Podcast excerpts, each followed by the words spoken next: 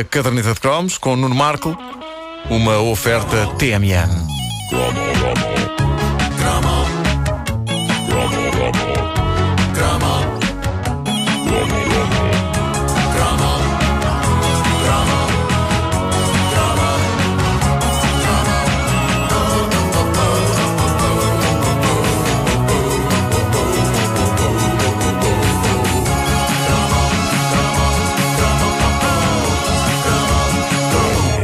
Era impossível uma caderneta de cromos da nossa infância e juventude passar à frente de uma verdadeira instituição que surgia quando o bom tempo e a época balnear se aproximavam, que era o lendário teste da tuberculina. Eu não faço ideia se isto funciona assim hoje em dia, mas daqui a uns anos cheira-me que vou saber.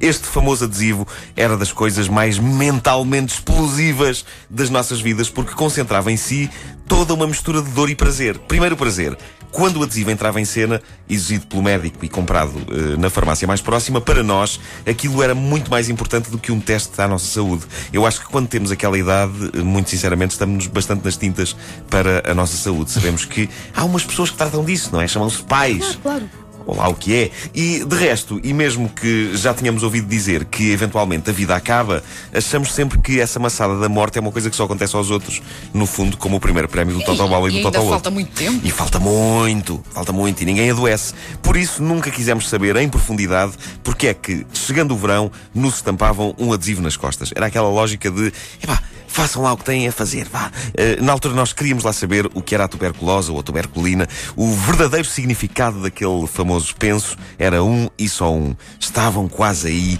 as férias grandes, Catano. Praia! Sim. Tanto assim que uh, eu, eu só no passado fim de semana, com 38 anos de idade, é que fui ter com a minha mãe e lhe disse Oh mãe, o que raio era aquele adesivo que nós tínhamos de colar nas costas sempre que se, aproximava, sempre que se aproximava Foi isto que eu disse à minha mãe. Ela, Mas ela diz, percebeu, não é? E, e, depois eu repeti, sempre que se aproximava ao verão. E ela, ah, sim, sim. E então ela explicou-me, porque uh, até ao passado fim de semana, aquele adesivo era, uh, no fundo, para mim, uma espécie de Pai Natal do verão. Era um símbolo de que vinha aí a melhor coisa do mundo, que, uh, como os, os meus caríssimos colegas poderão confirmar, era sem dúvida aquele bloco de três meses sem fazer nenhum. É pá, que maravilha, que mágico, maravilha. Mágico. Entretanto, reduzido para menos hoje em dia, não é? Sim, hoje é muito... eu lembro que houve, houve, um ano que tive o jackpot, porque a escola para onde eu ia, que era o, a escola Condoeiras, hum. em Oeiras, estava acabado de ser construída. Então as aulas começaram em dezembro, o que provocou que. Mágico. Foi mágico, porque eh, entrou-se em férias para em junho, não era? Em junho? Uh, sim, a meio, é, a meio de é junho. Até Nós dezembro. as férias é a meio de junho, não era? Foi, e depois só começávamos lá em outubro. Isso era maravilhoso. Acho até que no combate à crise, combatendo a crise com boa disposição, uh, o governo devia instituir isso. Ora bem. Claro. Mas claro. pagando todos esses seis meses um subsídio de férias. Certo, certo. Está tudo a tomar nota neste momento no governo. Ouvemos no governo, então a tomar nota. Mas hoje em dia não é assim, as férias grandes são muito mais pequenas, mas uh, também, epá, os miúdos de hoje têm tanta coisa que a gente não tinha. Consolas de jogos, filmes em 3D, grande facilidade em aceder a fotografias de mulheres nuas, que uh, alguma coisa eles tinham de ter pior que nós. Tens toda a razão, acho que sim. Ora, o adesivo eh, era feíssimo, era castanho, ficava ali uns tempos na nossa homoplata. Nem todo o petis podia fazer este teste através do adesivo, porque alguns eram alérgicos, esses não tinham outro remédio senão fazer o teste através de uma injeção. E eu lembro-me de haver casos destes na minha escola. Essa malta invejava-nos a nós, a malta do penso, e nós adorávamos isso. Uma das coisas mais importantes da vida escolar era, eh, de facto, a capacidade de provocarmos inveja aos outros, fosse com o que fosse. Nem que fosse com a coisa mais deprimente do mundo, um adesivo colado nas costas. Epá, tá tipo, bem, mas, mas... Ei, eu tenho um adesivo nas costas e tu vais levar uma pica! Ih! Pá, está bem, mas ele levava a pica e a coisa estava feita. Agora, é tu, quando chegava à altura de tirar o Tirar o adesivo. adesivo. Caramba, caramba. Já o outro Era não o lembrava da dor da pica, não é? Era o, o lado dramático eh, do adesivo. Mais dramático, de facto, do que levar a injeção. A cola era tão estupidamente forte que, vistas bem as coisas, pá, retirar o penso era uma tortura. Era uma tortura. E como tu dizias, eh, Ribeiro, a pica dela é ali. Pim! Já está, não é? Agora, arrancar o penso, eu lembro-me as lágrimas escorrer. Eu não me lembro quanto tempo, cara. quanto tempo é que se tinha que usar. Não me lembro. Ainda era algum tempo. Não me lembro. aquilo. Talvez algum dos nossos ouvintes possa esclarecer isso, mas eu Era acho que era eh, alguns dias. Eh, eu, Eu só me lembro de fazer esse teste do adesivo uma vez. Acho que a Eu minha não- mãe deve ter pensado, bom, isto agora é válido por 10 anos. Se calhar, se calhar. Mas eh, agora eu imagino a dupla tragédia que era quando uma criança tinha de passar primeiro pelo arrancar do penso e depois pela triste notícia de que não podia ir à praia. Epá, isso é que devia ser Imagina, muito nunca mal. me aconteceu. Nunca me aconteceu. O resultado do teste foi sempre simpático para mim e eu pude sempre ter verões normais. Mas havia aqueles que ficavam pelo caminho. E isso era triste demais. Fazer inveja a esses não dava qualquer gozo, porque o conceito de ter de passar umas férias grandes sem ir à praia era tão deprimente que só suscitava um certo espírito de solidariedade. Há uma ouvinte nossa, a, Magda Pinto, que atira mais uma acha para a fogueira de memórias sobre o famoso adesivo. Na zona de discussões da página oficial da caderneta de cromos, ela diz que um petis não podia transpirar para que o adesivo não saísse antes do tempo. Diz ela, o que inventavam só para nos cortarem a brincadeira no recreio da escola. Exato, exato. Eu, eu não me lembrava disto, mas sim, eu consigo imaginar adultos a dizerem-nos: não corras que arrancas o adesivo.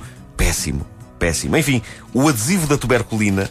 Uh, parece o nome de uma personagem de histórias infantis. Sim.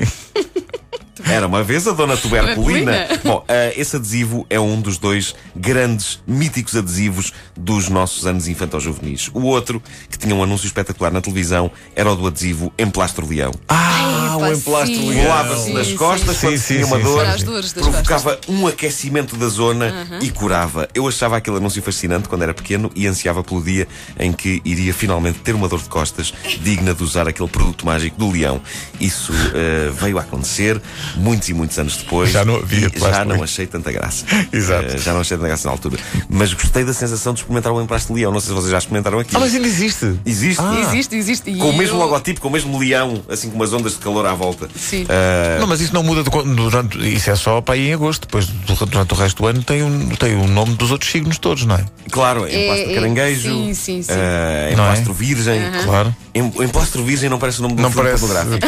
O emplastro virgem. Olha, aqui um ouvinte nosso e fã da caderneta no, no Facebook, o Cláudio Ludovico, que confirma que as minhas piores suspeitas. Hum. Ele diz que perguntou ao pediatra do bebê dele a resposta, a- a- a perguntou se para que é que servia preciso, o adesivo Ah, e a, a- a resposta da pediatra foi: chegou-se à conclusão que aquilo não servia para nada. Ora bem, eu ia dizer Pá. isso. Os meus filhos Pá, também não fizeram Pá. eh, Então esta que já história não há adesivo. Não, não, não, já não há. Já não há hoje. Já não há há muito tempo. Pá, Pois, mas pois, pronto, pois, nós passámos por isso com a mesma galhardia e valentia com que passámos pelo óleo de, fila- de figa de bacalhau. E portanto, outra coisa. E estamos É, cá. pá, o óleo de fígado de bacalhau vai merecer um cromo. Ah, pá, tem, tem que ser, eh, tem que ser, não é? É verdade. E, o- e a o, o tanto um verde. Eu achava aquilo muito saboroso. Não, não, não, não.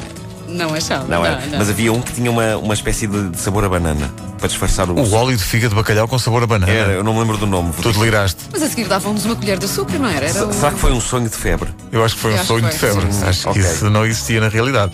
A caderneta de cromos, uma oferta TMN, disponível em podcast em radiocomercial.clix.pt. Atenção, daqui a uma hora não vai poder, não, não vai querer perder o cromo do Dirty Dancing. I had the time of my Nobody life. puts baby in the corner. É isso daqui a uma hora.